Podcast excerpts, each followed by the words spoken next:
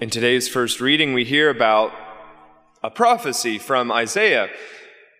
Isaiah tells us, A strong city have we. He sets up walls and ramparts to protect us. Isaiah here is prophesying about Jesus. Jesus is the strong city in whom we find refuge. In Hebrew, the word Jesus means God saves.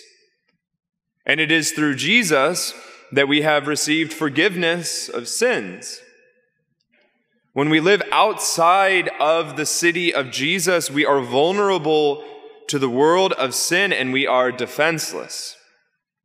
But in Jesus, we find the greatest safety from the perils of this world. In salvation history, Israel was brought out of bondage, being rescued from slavery in Egypt. But after they left that land, they continued to struggle with interior freedom.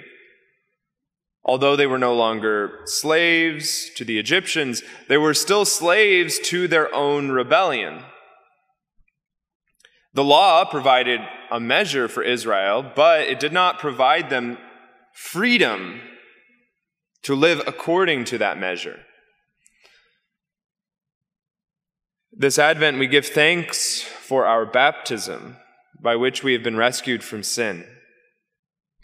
We also know that in this pilgrimage of life, we must constantly reflect on how we are living our baptism. It is not enough to receive baptism, we must live our baptism.